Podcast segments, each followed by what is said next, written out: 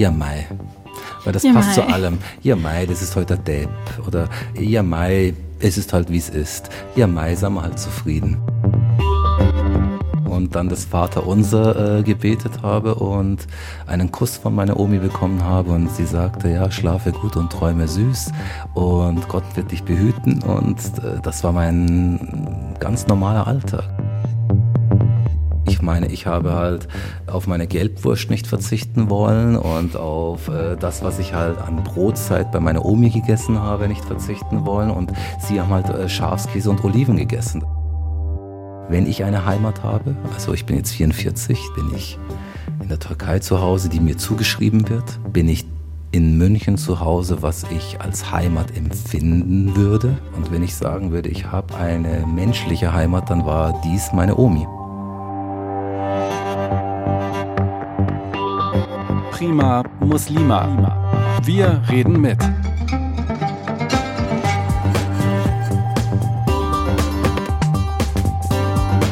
Ein Podcast von Bayern 2. Salam oder Hallo beisammen, ich bin Merve Kayikci und ihr hört Prima Muslima, wir reden mit. In diesem Podcast spreche ich mit Muslimen, die in Deutschland aufgewachsen sind oder hier leben, über Dinge, die sie interessant machen, die sie inspirieren, beschäftigen und bewegen. Ich bin in einer Moschee mitten in der Altstadt von München. Sieht aber gar nicht aus wie eine Moschee. Deshalb hätte ich sie wahrscheinlich auch gar nicht gefunden, wenn Erkan Inan mich nicht hierher eingeladen hätte. Erkan, 44, ist glücklich verheirateter Familienvater und engagiert sich neben seinem Beruf im Münchner Forum für Islam und sitzt im Migrationsbeirat der Stadt München. Erkan ist sozusagen eigentlich türkischstämmig, aber so richtig türkisch bist du gar nicht, oder Erkan? Das ist gar nicht so einfach zu beantworten, aber ich würde sagen, ich bin Türke, der sehr bayerisch geprägt ist. Doch, ich würde sagen, sehr, sehr oft bayerisch und deutscher, als ich mir manchmal eingestehe. Ja, aber nicht nur, weil du hier geboren und aufgewachsen bist, sondern weil du auch großgezogen wurdest von einer Bayerin, oder? Ja, ja, richtig. Ich bin mit zweieinhalb Monaten etwa zu einer Ziehmutter, zu einer Tagesmutter übergekommen. Meine Eltern waren ja Gastarbeiter und haben im Schichtbetrieb gearbeitet und hatten halt kaum Zeit für mich. Und es war auch nicht geplant, dass sie hier bleiben und dass sie hier Kinder großziehen. Unser Prophet Mohammed ist auch als kleines Baby an eine Ziehmutter gegeben worden, die hieß Halima und hat ihn auch gesäugt sogar. Das war damals in der Wüste so üblich, wo die Kinder bzw. die Säuglinge nicht so gut überleben konnten bei den heißen Temperaturen, hat man die Babys an Ziehmütter gegeben. Das waren dann so Milchmütter, werden die dann übersetzt genannt. Und das ist dann wie die eigene Mama. Also die Geschwister, also die anderen Kinder von der Milchmutter sind dann auch islamisch gesehen wie die eigenen Geschwister. Damals Mutterschaftsurlaub gerade mal ein paar Wochen und dann musste man wieder arbeiten. Und sie suchten eine Person, wo sie mich sozusagen einfach nur tagsüber abgeben konnten. Das haben sie nicht gefunden.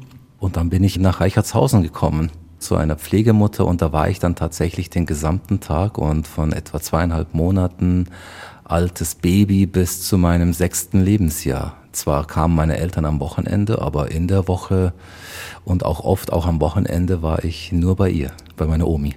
Bei deiner Omi, aber Reicherthausen, also nicht jeder weiß vielleicht, wo das ist. Wie kann man sich das vorstellen? Ach, Reichertshausen ist ein kleiner, idyllischer, schnuckeliger Ort, würde ich sagen. Ja. Ich meine, wenn man da groß geworden ist oder sage ich mal seine ersten sechs Lebensjahre dort verbracht hat, war das einfach eine sehr, sehr schöne Gegend. Sehr grün, mit ein schönes Waldstück daneben. Also als Kind würde ich sagen, der perfekte Ort zum Großwerden. Ich habe ein Kindheitsfoto von dir gesehen, wo du so eine Lederhose anhast. ist das so ungefähr, wie man sich deine Kindheit vorstellen kann?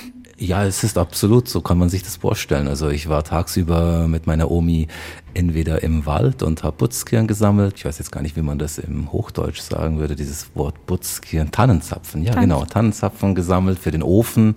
Wir hatten damals noch keinen Ölofen, der wurde, den haben wir ja später eingebaut und, und haben Holz gesammelt oder Schwammerln gesammelt. Also im Hochdeutsch würde man sagen Pilze gesammelt und im Winter sind wir rodeln gegangen. Also ein sehr, sehr Behütete Kindheit. Absolut, absolut, ja. Und ich habe halt gehört, dass du irgendwann besser Deutsch konntest, beziehungsweise nur Deutsch konntest und nicht so richtig Türkisch. Und dass deine Eltern, die ja als Gastarbeiter nach Deutschland gekommen sind und nur ein paar Jahre quasi hier gelebt haben, nicht wirklich ausgeprägte Deutschkenntnisse hatten. Also es ging meinen Eltern halt wie viele andere. Sie, meine Mutter ist 1902 äh, 72 ungefähr nach Deutschland gekommen und ist gerade mit vier Frauen am Münchner Hauptbahnhof ausgestiegen, weil damals Siemens in der Zeit an diesem Tag eben gerade vier Arbeiterinnen gebraucht hat. Mein Vater ist eigentlich mehr oder weniger als Touri gekommen, der wollte einfach mal Deutschland ansehen, hatte einen eigenen Laden in der Türkei, ist aber dann hier hängen geblieben, hat meine Mutter auch hier kennengelernt. Sie sind also nie gekommen, um hier zu bleiben und hatten auch immer einen Dolmetscher zu fragen und alle überall stand es ja oft in zwei oder drei Sprachen und ich ich habe ja nur Deutsch gelernt oder bei das Omi. genau bei meiner Omi also sozusagen nur dieses das Deutsch mit einem bayerischen Akzent ja und also wenn, äh, bohrisch genau Junge. und wenn ich dann meine Eltern gesehen habe haben die halt kaum Deutsch gesprochen so gut wie gar nicht und das Deutsch, was ich gesprochen habe, hätten sie sowieso kaum verstanden. Also mit einem bayerischen Akzent ja, ich habe eigentlich nur Deutsch gesprochen. Ich habe das Türkisch hier. erst nachhinein erlernt durch meine Eltern mit viel, viel, viel Geduld und würde immer noch sagen, dass ich ja sehr deutsch träume oder sage ich jetzt mal, ich träume auf Deutsch, wenn es so etwas gibt wie eine Sprache im Traum, rechne in Deutsch. Es gibt nur einige Situationen, wo ich dann tatsächlich auch Türkisch. Sagt man hier bei euch auch Kerle? Nee, was ist das? Also, ich dachte, das ist vielleicht was Süddeutsches. bei uns in Schwab, also ich bin ja Schwäbin und bei uns sagt man Kerle. zu, also so, zu Männern. Ach so, sowas wie der Kerl oder die Kerle. Ja, Jetzt, genau. Die Burm, also die Jungs sozusagen, die Burm und die Madels. Ich kenn, also ich kenne mich mit Bayerisch gar nicht aus. Ich kenne nur so ein bayerisches Lied, da kommt irgendwie Borzenkini. also ich muss sagen, ich fühle mich einfach hier wohl auch in dieser bayerischen Sprache. Und eine meiner Lieblingswörter im Bayerischen wäre, oder Redensarten wäre einfach nur Ja Mai. Weil das ja, passt Mai. zu allem. Ja Mai, das ist heute der Depp. Oder äh, Ja Mai, es ist halt wie es ist. Ja Mai, sind wir halt zufrieden. Das ist so wie ein Joker, den man für alles hernehmen kann. Und hm, Mai, es gibt so Eigenheiten, wo ich mich dann auch erwische, dass ich sie einfach auf Bayerisch spreche. Auch zu meinen Kindern. Ich bin ja Vater von drei Kindern und meine Söhne mich erstmal total verdutzt angucken und auch gar nicht dieses Bayerische mitbekommen haben, wie ich es mitbekommen habe. Aber ich bin ganz zufrieden darüber. Dass deine Kinder nicht bayerisch aufgewachsen sind? Nein, dass ich äh, dass dieses Glück hatte, dass ich sozusagen diese Kultur sozusagen mitbekommen habe, dass ich sie, ja, dass es ein Teil meines Lebens ist. Du bist quasi auch eigentlich so christlich bayerisch aufgewachsen, Genau, oder? wir waren tatsächlich also katholisch. Katholisch, ländlich aufgewachsen, das heißt, ich Mit bin Jesus jeden Sonntag, wirklich jeden Sonntag in die Frühmesse gegangen. Das wollte meine Omi ganz unbedingt. Das hat sie auch immer gemacht. Das war ganz klar. Und in späteren Jahren, wo ich sie dann auch besucht habe, also in meinen Ferienzeiten, und man dann doch mal 12, 13 ist, hat man ja nicht mehr die Lust dazu, ja, auch wenn man eben ja auch mal eher in die Moschee geht und nicht mehr in die Kirche oder doch mal den Gefallen für die Omi macht, mit in die Kirche zu gehen. Aber ja, es war ganz klar ein Ritual, dass ich Sonntag in die Kirche gegangen bin und jeden Abend nach der Tagesschau, das war so die Zeit, wo ich ins Bett musste oder Abendschau, dass ich das äh, Weihwasser bekommen habe, ein Kreuz auf die Stirn und aufs Kinn und dann das Vaterunser äh, gebetet habe und einen Kuss von meiner Omi bekommen habe und sie sagte, ja, schlafe gut und träume süß und Gott wird dich behüten und äh, das war mein ganz normaler Alltag. Es hat mir sehr gut getan. Also ich habe von klein auf immer diesen Glauben gehabt, du bist niemals alleine und Gott sieht dich, sei ein anständiger Junge, sei ein guter Mensch und sie hat mir auch ihre Werte einfach mitgegeben und meine Eltern, für die war ganz klar, es gibt nur einen Gott egal in welches Gotteshaus du gehst, ist immer derselbe Gott. Also eine sehr auch ländlich geprägte islamische Vorstellung von meinen Eltern, traditionelle, wo gesagt habt, Mensch ist Mensch und Gott ist nur eins, also alles ist gut. Okay. Und hätten deine leiblichen Eltern dich großgezogen, hätten sie dir auch diese religiösen, spirituellen Werte mitgegeben? Also meine Eltern hätten es etwas anders gemacht. Also erstmal hatten sie natürlich diese Zeit nicht und hätten sie die Zeit gehabt. Also ich habe bei meinen Eltern auch immer ein, wenn ich bei meiner Mama war, war es dann irgendwann so, hat sie auch immer ein Kind, also ein kein Vater unser, also kein, das wäre das Gegenpendant dazu oder ein ähnliches äh, wäre dann der Fatiha, ist ja auch eine Art mhm. Gebet. Die erste Sure im Koran. Genau. Das wäre jetzt nicht das gewesen, weil das ja arabisch gewesen mhm. wäre und meine Mutter schon Schwierigkeiten hatte, dass ich das Türkische artikuliere, ganz geschweige äh, das Arabische dann. Die hat dann angefangen mit mir ein türkisches Gebet zu sprechen, wo es äh, hieß so Yattım Allah kaldı beni nur içine daldı beni. Also so ungefähr geht das. Also ein Reim, ein Kinderreim, der aber ein Gebet ist wo man sich wünscht, dass Gott jemanden behütet, dass man einen guten Schlaf hat und am, genau am nächsten Tag wieder gesund aufwacht. Mhm. Also ich habe von beiden Seiten das mitbekommen, aber sicherlich hätten meine Eltern Schwierigkeiten gehabt, es so mir zu geben wie meine Omi, die ja Rentnerin war, die sozusagen ihre eigenen Kinder schon großgezogen hatte und ihre gesamte Aufmerksamkeit mir geschenkt hat.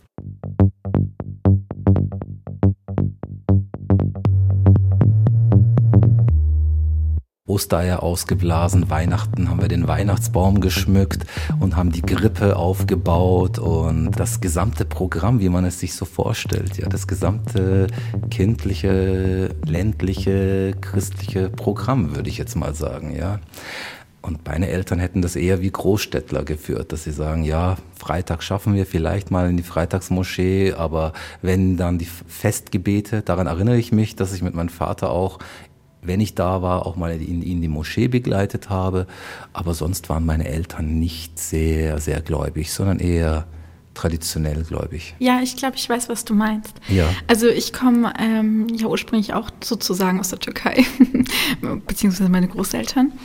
Und ich war ehrlich gesagt schockiert, als ich das erste Mal im Dorf von meinen Großeltern war weil ich bin hier schon religiös aufgezogen worden. Also ich bin als Kind in die Moschee gegangen, an den Ferien und so. Und ich dachte halt immer so, ja, in der Türkei sind alle religiös und, und alle wissen auch alles Suren Bescheid, weil ich kann ja nur in den Ferien in die Moschee, aber die sind ja dann in so einem Land, wo alle Muslime sind und die kennen bestimmt alle Suren auswendig und so und beten die ganze Zeit und keine Ahnung. Und dann bin ich halt in dieses Dorf gekommen, wo meine Großeltern herkommen und da gab es halt Leute, die mich schockiert haben. als ich meinen Urgroßvater gesehen habe, dass der so raucht und so war ich so, ich habe den Schock meines Lebens gelebt als Kind. Ich war so, ihr seid ja gar nicht alle religiös. Und ich meine, ich komme halt aus so einer Gegend, aus der Türkei, wo Leute auch noch so Alkohol trinken oder so. Und also wo die Leute wirklich auch so traditionell ja. religiös sind, aber nicht so wirklich.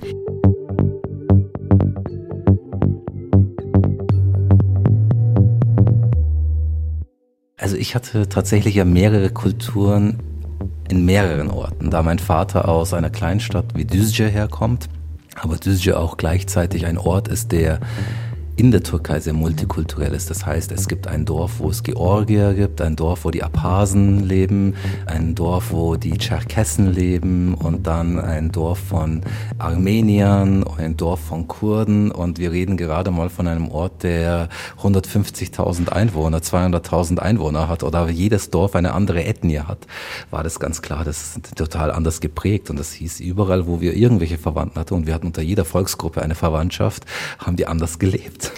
Hat es deswegen deinen Eltern nichts ausgemacht, dass du bei von einer Christin großgezogen wurdest? Ich glaube, meinen Eltern hat das gar nichts ausgemacht, wer mich großzieht, sondern es ging ihnen darum, ob ich behütet aufwachse und ob ich so aufgezogen werde, dass ich überhaupt Werte mitbekomme. Also sie waren schon sehr realistisch. Wir haben in der Pariser Straße 33 gewohnt. Das ist hier das alte französische Viertel in München. Und damals gab es pro Stockwerk ein Bad, eine Toilette. Aber pro Stockwerk gab es also drei Parteien.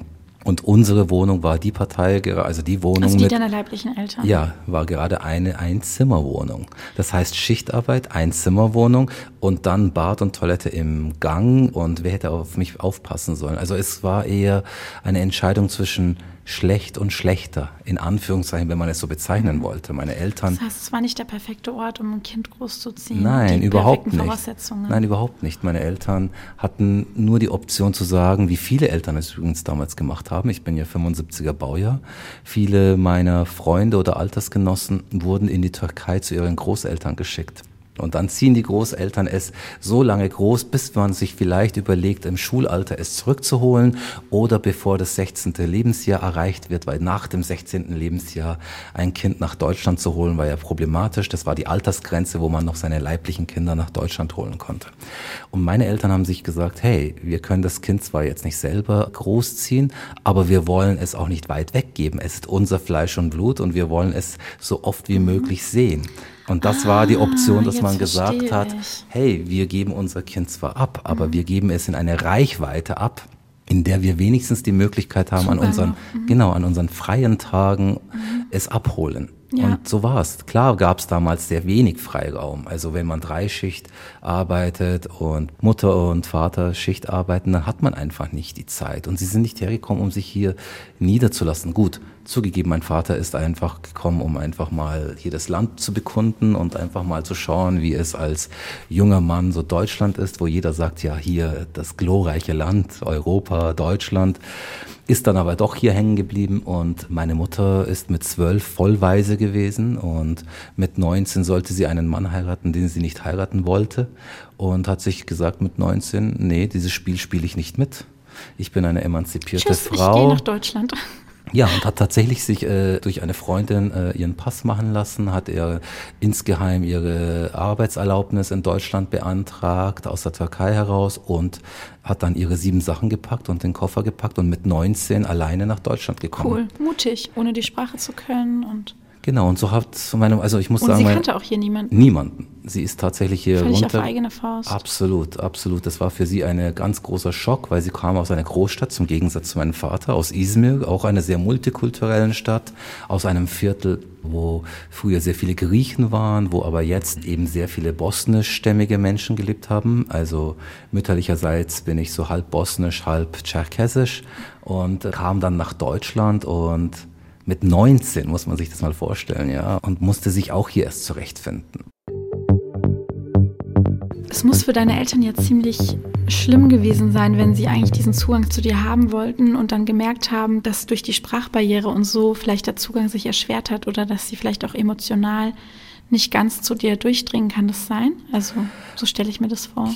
Ich glaube, am Anfang haben sie die Sache unterschätzt. Sie haben sich gedacht, ja gut, unser Kind ist jetzt zweieinhalb Monate, ich, der Mutterschaft ist vorbei, meine Mutter muss wieder arbeiten, am Wochenende sehen sie mich und alles ist gut. Und irgendwann hat man gemerkt, hey, dieses Kind entgleitet uns. Also wenn es eben nicht nur mehr ein Kleinkind ist, sondern eben dann, oder ein Mensch wird, der selber mitdenkt, sich selber entscheidet und auch mal sagt Nein und nicht überall mitgeht und nicht alles isst. Ich meine, ich habe halt auf meine Gelbwurst nicht verzichten wollen und auf das, was ich halt an Brotzeit bei meiner Omi gegessen habe, nicht verzichten wollen und sie haben halt Schafskäse und Oliven gegessen. Das ist jetzt einfach der kleinste Crash of Civilization, sage ich jetzt mal, was das äh, Essen betrifft und Sie haben sich dann irgendwann gesagt, okay, wir werden jetzt endlich eine größere Wohnung kriegen, wir werden doch länger bleiben und haben mich dann tatsächlich von heute auf morgen auch von meiner Omi abgeholt. Krass. Also das war sozusagen der Umgang mit dem Schock umzugehen, dass ihr Kind ja, das war der Umgang, dass sie sagen, okay, wir müssen jetzt die Notbremse ziehen. Und da sie es auch nicht besser gewusst haben und es nie sozusagen die ideale Lösung gibt oder wie wir heute sagen, wieder pädagogisch wäre das wertvoller, pädagogisch wäre das wertvoller.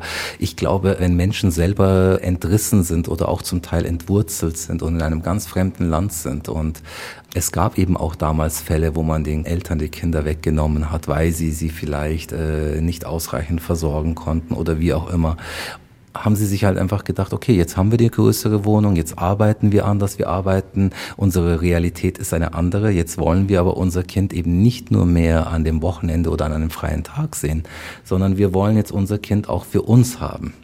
Das war ein ganz, ganz großer Bruch für mich, auch ein ganz, ganz großer Bruch für meine Omi, weil wenn man heute jemanden ein Kind mit zweieinhalb Monaten in die Hand drückt und irgendwann im sechsten Lebensjahr von heute auf morgen abholt, kann man sich vorstellen, dass das weh tut. Für mich war das so, als wenn ich meine Heimat verliere, weil ich sage, äh, wenn ich eine Heimat habe, also ich bin jetzt 44, diese Frage von Heimat hat sich mir immer wieder gestellt. Bin ich in der Türkei zu Hause, die mir zugeschrieben wird von der Mehrheitsgesellschaft? Bin ich in München zu Hause, was ich als Heimat empfinden würde, was logisch wäre? Und Ich würde sagen, ich bin bei Menschen beheimatet. Und wenn ich sagen würde, ich habe eine menschliche Heimat, dann war dies meine Omi. Und ich wurde meiner Heimat entrissen von meinen Eltern, ohne dass sie es jetzt unbedingt schlecht meinten, weil sie dachten ja, ich wäre bei ihnen beheimatet. Ja, ich weiß aber genau, wie du dich fühlst. Und wie bist du damit umgegangen? Ich wurde sehr introvertiert. Ich war ein dann sehr, sehr melancholisches Kind und äh, die Omi hat dann, ist dann zum Jugendamt gegangen, hat versucht, mich in Anführungszeichen einzuklagen. Meine Mutter hatte wieder irgendwo, ich glaube bei der irgendeiner Firma Mosner gearbeitet, wo sie innerhalb einer Stunde 16 Rolltreppen machen musste. Meine Mutter ist übrigens 1,55 Meter groß, man muss sich das vorstellen, in einer Stunde Akkord arbeiten und diese Rolltreppen, auf denen wir heute so äh, gehen, diese Eisenteile hochhieven und dann durchfräsen lassen. Also wirklich ein harter Job. Also damals musste man wirklich noch viel, viel härter arbeiten für sein Geld, sage ich jetzt mal und wurde dann kurz ins Büro gerufen. Da waren dann zwei Sozialarbeiter und sagten, ja, die Frau, also die Omi sozusagen, würde gerne den Erkan wieder haben. Und meine Mutter gesagt hat, nee, das ist mein Sohn. Was von ihrer Perspektive absolut legitim ist. Ich meine, ich bin ihr Sohn. Ja. Und sie so, nee, ich gebe mein Kind nicht ab. Aber meine Eltern haben die Omi auch sehr gern gemocht. Und man hat sich dann tatsächlich, und da muss ich sagen, waren meine Eltern doch sehr, sehr wohlwollend und ich bin Ihnen dafür sehr dankbar, dass Sie gesagt haben, okay, denken wir einfach mal anders. In den Ferien kommt er zu dir und ansonsten lebt er bei uns. Wie bei einer geschiedenen Familie. Ja, tatsächlich wie bei einer geschiedenen Familie und ich war sozusagen das Scheidungskind. Und meine Eltern haben ja die Omi äh, angesehen wie ihre eigene Großmutter. Sie haben sie nicht als irgendeine Pflegefrau angesehen. Oder als zumindest deine Großmutter. Ja, genau. Sie haben gesagt, hey, mein Vater sagt oft, er seine Mutter in der Türkei zurückgelassen hat, weil er hier als zum Arbeiten gekommen ist oder hier dann da war. Er sagte er oft, ja, du bist wie meine Mutter. Und mein Vater hat immer der Omi gesagt, ich liebe dich wie meine eigene Mutter und hat sie umarmt und meine Mutter auch. Aber es war halt einfach ihr Kind und sie sagten, jetzt holen wir dich mhm. und jetzt wollen wir dich prägen und wollen dir das Türkisch beibringen. Du bist ein türkisches Kind. Irgendwann gehen wir zurück in die Villa Fantastica, die wir in der Türkei gebaut haben, im übertragenen Sinne, ja. Und da sollst du auch Türkisch können. Ich meine, sie haben ja auch mit dem Gedanken gespielt, mich für komplett in der Türkei zu lassen, in ein deutsches College zu geben, damit ich dort sozusagen dem Deutsch weiter lernen. Ich spreche ja eh Deutsch, mhm. deutsches College und red einfach mal und äh, wir kommen eh bald nach. Okay, die haben dich in der Türkei gelassen. Die wollten. Ah. Und das haben sie mir auf dem Weg in die Türkei gesagt. Ich habe sie erst nicht verstanden. Es waren aber noch in diesem, wir sind ja damals mit in kolonnenweise, ist man ja damals in die Türkei gefahren. Nee, Auto, mit, Auto. mit dem Autos. Und es war so ein Kleinbus, wo wir drei Familien drin waren, ja. Und da waren noch andere Kinder. Und die haben mir halt da übersetzt, was meine Eltern mir gerade ich glaube, das war Bulgarien, wo wir waren, und mir gesagt haben, du wirst deine Omi nie wieder sehen. Du wirst jetzt ab jetzt in der Türkei leben. Tränen bestimmt, oder? Ja, ich habe, als ich das verstanden habe, und es hat nicht lange gedauert, dass ich das verstehe, habe ich angefangen zu weinen und habe gesagt, ich glaube, ich sterbe, mein Herz zerbricht. Wie alt warst du da? Etwa sieben Jahre alt. Aber deine Eltern haben dich nicht verstanden, weil du hast es auf Deutsch gesagt. Nein, das haben sie verstanden. Ich, okay. also meine Eltern hatten ja schon dieses ganz kleine Baustein Deutsch, sage ich mal.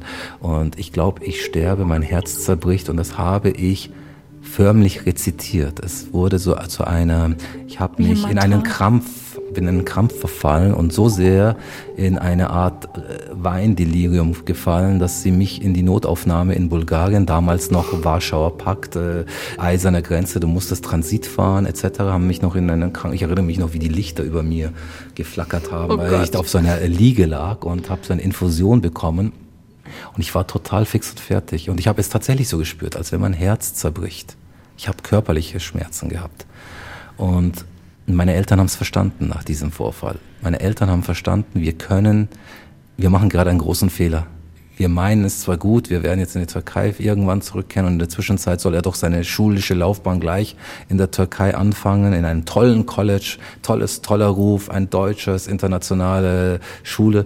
Aber sie haben gemerkt, dass das nicht das ist, was ich brauche. Und dann haben sie sich eben entschieden, dass sie mich nicht in der Türkei lassen, in ein College, in einem Internat. Ja, und haben mich sozusagen wieder zurück. Bei nach dem Urlaub haben sie mich sozusagen nicht dort abgesetzt, haben mich zurückgenommen und ja, ich durfte dann sozusagen in den Ferien zu meiner Omi. Das ist schon aber eine Gruselgeschichte, sage ich mal, die ich schon oft gehört habe. Also ich hatte Leute im Umkreis, sage ich jetzt mal, die in der Türkei gelassen wurden, in Anführungszeichen, zwar aus anderen Gründen, aber zum Beispiel Mädchen, wo man als Eltern gemerkt hat, okay, hier in der westlichen Kultur, das wird irgendwie nichts. Und dann haben sie ihre Tochter irgendwie in Sommerferien schnell verheiratet und tschüss. Oh mein Gott. Also solche Sachen habe ich schon gehört, aber ich glaube, das ist eher so die aller, aller, aller seltenste Seltenheit. Ja, absolut. Und ich bin froh, dass deine Eltern da begriffen haben, dass es nicht eine Lösung wäre und ähm, dich mitgenommen haben. Aber ich kann auch deine Bindung zu deiner Oma sehr gut verstehen, weil ich hatte sozusagen auch eine deutsche Oma und auch einen deutschen Opa. Aber das waren keine Pflegegroßeltern oder Eltern, sondern mein Pflegeopa, den habe ich kennengelernt. Der war der Lehrer von meinem Papa.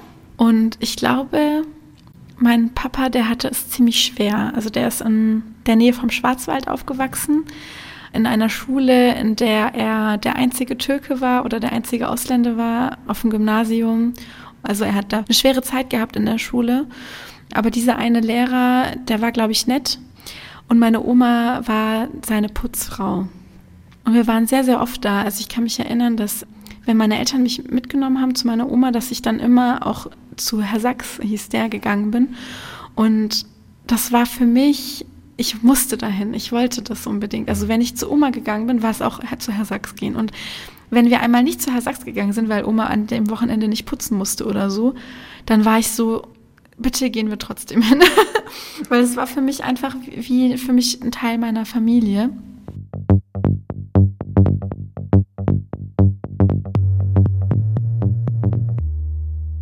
Weil meine Oma hat halt sein riesengroßes Haus geputzt und dieser Mann hat sich um mich gekümmert. Also wenn ich gefragt habe, was ist eine Humulus interruptus? Ich kann mich noch genau erinnern, dass ich ihn das gefragt habe. Weil ich das irgendwie bei Sendung mit der Maus gehört hatte oder so, hat er gesagt, komm, wir schauen mal im Lexikon nach. Und dann haben wir, hat er mir Sachen aus dem Lexikon vorgelesen, hat mit mir zusammen so Insekten angeschaut, mit einer Lupe, hat mit mir irgendwie in der Werkstatt in seinem Keller Wagen gebaut aus Holz Oh, was hat der alles mit mir gemacht? Der hat mir vorgelesen, der hat mit mir lesen geübt, Schach gespielt, im Garten gespielt. Und ich hatte mit ihm zusammen so mein Leben, von dem ich geträumt habe, das ich bei meinen Eltern nicht hatte. Hm. Weil meine Eltern waren sehr gute Eltern, aber meine Eltern hatten nicht die Mittel. Also wir hatten nicht so ein großes Haus. Bei meinen Großeltern haben die fünf, sechs Kinder zusammen in einem Zimmer geschlafen, im Durchgangszimmer. Also das war halt wirklich die Gastarbeitergeneration. Das, die hatten halt die Mittel nicht. Wir konnten uns keine Bücher kaufen. Also ich hätte höchstens mir aus der Bücherei Bücher ausleihen können. Ich hatte auch nur Bücher aus der Bücherei, weil Geld für ein Buch zu zahlen, das war wie verschwendetes Geld, weil das Geld hatten wir einfach nicht. Und bei Herr Sachs, da waren halt überall Bücher. Er hat mir auch dann Bücher geschenkt. Und wenn wir bei ihm waren, dann ist er mit mir in die Konditorei gegangen und ich durfte mir Kuchen aussuchen. Und er hat dann immer, nachdem meine Oma fertig geputzt hat, das war so das Ritual, sie hat das ganze Haus geputzt, Wäsche gemacht, alles für ihn gemacht. Und dann hat er, sein Job war, wenn, wenn wir gewartet haben, dass Oma fertig wird, hat er den Tisch gedeckt, hat dann Kuchen serviert. Wir waren dann jedes Mal, haben wir uns dann in der Konditorei Kuchen ausgesucht. Ich durfte für Oma ein Stück aussuchen, für ihn und für mich. Und dann hat er Kaffee gemacht und dann haben wir zusammen Kaffee getrunken, auch mit meiner Oma am selben Tisch.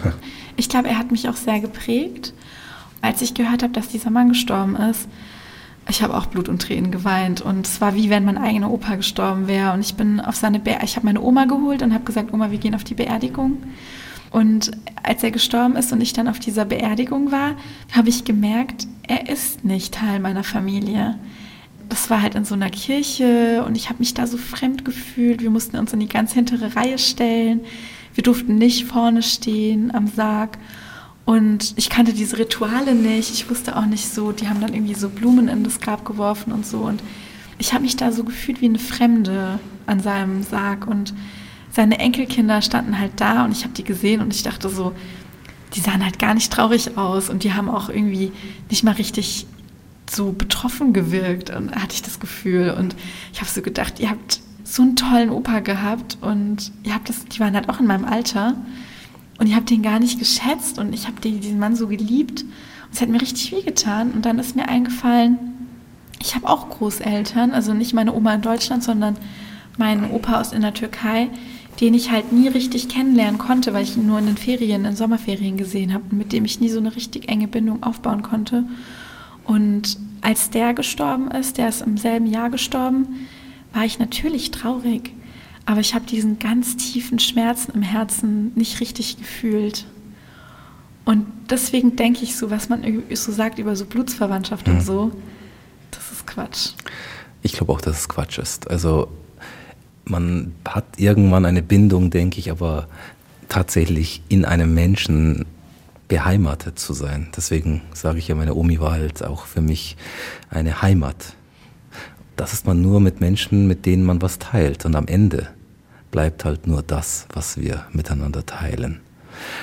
Ich hatte das große Glück, dass ich äh, dieses Jahr bei, meine Omi ist dieses Jahr verstorben und dass ich sozusagen bei ihr war an ihrem Sterbebett. Und ich war dann auch bei der Beerdigung. Ich war gemeinsam mit äh, der Siglinde, mit dem Hermann und der Hermine, also ihren Ihre leiblichen, leiblichen Kindern, war ich sozusagen gemeinsam den Sarg aussuchen und war ein ganz selbstverständlicher Teil der Familie, was dieses Ritual des Abschieds betrifft. Und das ist so wichtig, so wichtig mhm. für einen Menschen. Abschied nehmen zu können, zu dürfen und mitgedacht zu werden. Also, und das fand ich schön, dass Sie gesagt haben, hey, du bist so wichtig in Ihrem Leben gewesen. Auch wenn wir das vielleicht nicht so nachempfinden können, dass es selbstverständlich ist, dass wir dich rufen, bevor sie ihren äh, letzten Atemzug gibt. Und es ist klar, dass du mit auf der Zeitungsannonce als Trauernde mit erwähnt wirst, als Familienmitglied. Und das ist halt eine Wertschätzung, die mich hier nochmal fester verorten lässt. Letzten Monat ist ein muslimischer Freund von mir gestorben. Der hat in Düsseldorf gewohnt und wurde dann auch in der Nähe von Düsseldorf in Neuss beerdigt, muslimisch beerdigt. Und das ist gar nicht so selbstverständlich. Also früher wurden viele Muslime, die in Deutschland gelebt haben, wenn sie gestorben sind, in die ethnischen Herkunftsländer gebracht. Also ich kenne viele Leute, die als Gastarbeiter hierher gekommen sind, die hier gestorben sind und deren Leichen dann eben zum Beispiel in die Türkei geflogen wurden und die dann dort begraben wurden. Und ich meine, je mehr Muslime in Deutschland leben und je älter die Menschen auch werden und je mehr muslimische Menschen auch sterben, desto mehr muss man sich halt auch überlegen, ob man nicht hier begraben werden will. Ich würde mir zum Beispiel wünschen, dass meine Großeltern hier in Deutschland begraben werden und dass sie auch hier eine Bestattung bekommen, damit ich bei der Bestattung auch dabei sein kann und damit ich auch deren Grab besuchen kann. Es ist aber nicht überall in Deutschland möglich, sich muslimisch bestatten zu lassen. Man muss nämlich die Leiche auf eine rituelle Art und Weise waschen. Das passiert meistens von einem Imam oder einer Imamin und einem Familienmitglied oder mehreren Familienmitgliedern oder Menschen, die der Person nahestanden. Und das ist ein ganz besonderer Moment, weil man so dann auch Abschied nimmt von diesem Menschen und seinen weltlichen Körper sozusagen wäscht und reinigt und ähm, wickelt in weiße Leinentücher.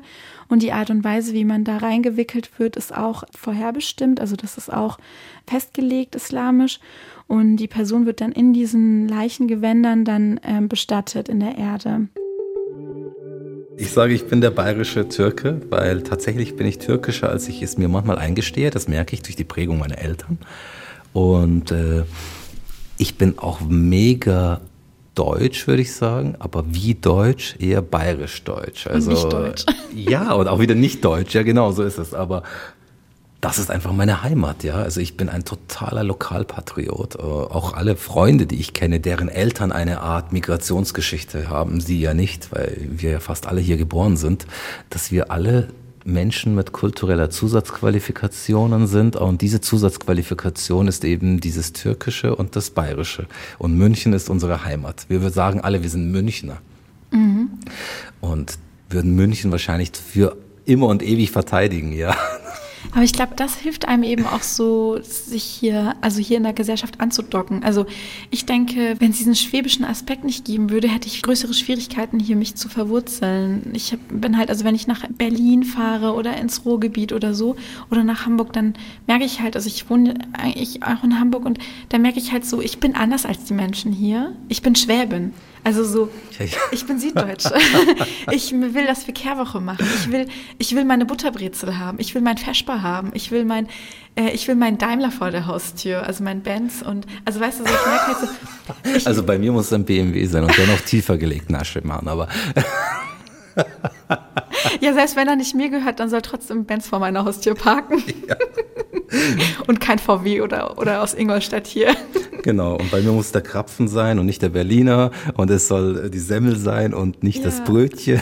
Aber das hilft mir wirklich zu spüren, dass ich hierher gehöre und das ist so schön, oder? Ja, absolut, absolut. Also ich mag meine Stadt. Ich sage auch, es ist meine Stadt und ich gehe dann auch ganz anders in meinem Leben damit um. Also ich empfinde Verantwortung für meine Stadt. Und ich lasse mir diese Verantwortung auch nicht von jemandem streitig machen. Ich, ich lasse mich auch nicht hinterfragen, in, ob ich hier leben darf oder nicht, sondern ich sage, okay, selbstverständlich, das ist meine Stadt, ich bin rechts der Isar geboren bin hier in den Kindergarten irgendwann und keine Ahnung, dann in die Schule etc. Ich kenne hier meinen Kiez sozusagen, mein Viertel, ob Glasscherbenviertel oder nicht. Also ich kenne halt meine Stadt mit ihren Shishi-Münchnern bis hin eben zu ihren Glasscherbenvierteln. Und das ist halt meine Stadt und meine Heimat und die prägt mich. Also mit ihren Gebäuden und äh, mit ihren Leuten, mit ihren Grandlern, mit ihrem Viktualienmarkt, mit ihren Marktschreiern oder was auch immer. Das ist halt meine Stadt und hier bin ich zu Hause.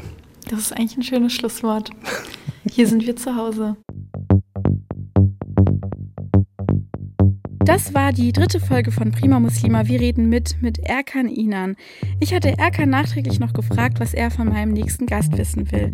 Özlem Yilmaz Öztürk ist Vollstreckungsbeamtin und sie ist die Person, die euch die Flachbildschirme und das Porzellanset von der Omi wegnimmt, wenn ihr eure Rechnungen nicht zahlt. Ich habe Erkan jetzt auch noch eine Frage gestellt, was er gerne von Özlem wissen wollen würde. Und diese Frage werde ich Özlem auf jeden Fall nächste Woche auch stellen. Ob sie sich vorstellen könnte, ihren Beruf auch mit einem Hijab, also einem Kopftuch auszuüben und ob die Reaktion darauf eher negativ wäre oder ob sie deswegen anders wahrgenommen werden würde. Das werde ich Özlem auf jeden Fall fragen, wenn ich mit ihr spreche in der nächsten Folge von Prima Muslima Wir reden mit. Redet auch ihr mit uns, schreibt mir euer Feedback, schickt mir eure Anregungen und Fragen. Ihr findet mich überall im Internet als Prima Muslima. Und wenn ihr mir auf Instagram und Twitter folgt, bekommt ihr auch mit, was hier hinter den Kulissen passiert. Erzählt auch euren Freunden und Kollegen von diesem Podcast, bei dem es auch mal um die muslimische Seite von Deutschland geht. Mich würde es wirklich freuen. Vielen Dank fürs Zuhören, eure Merve.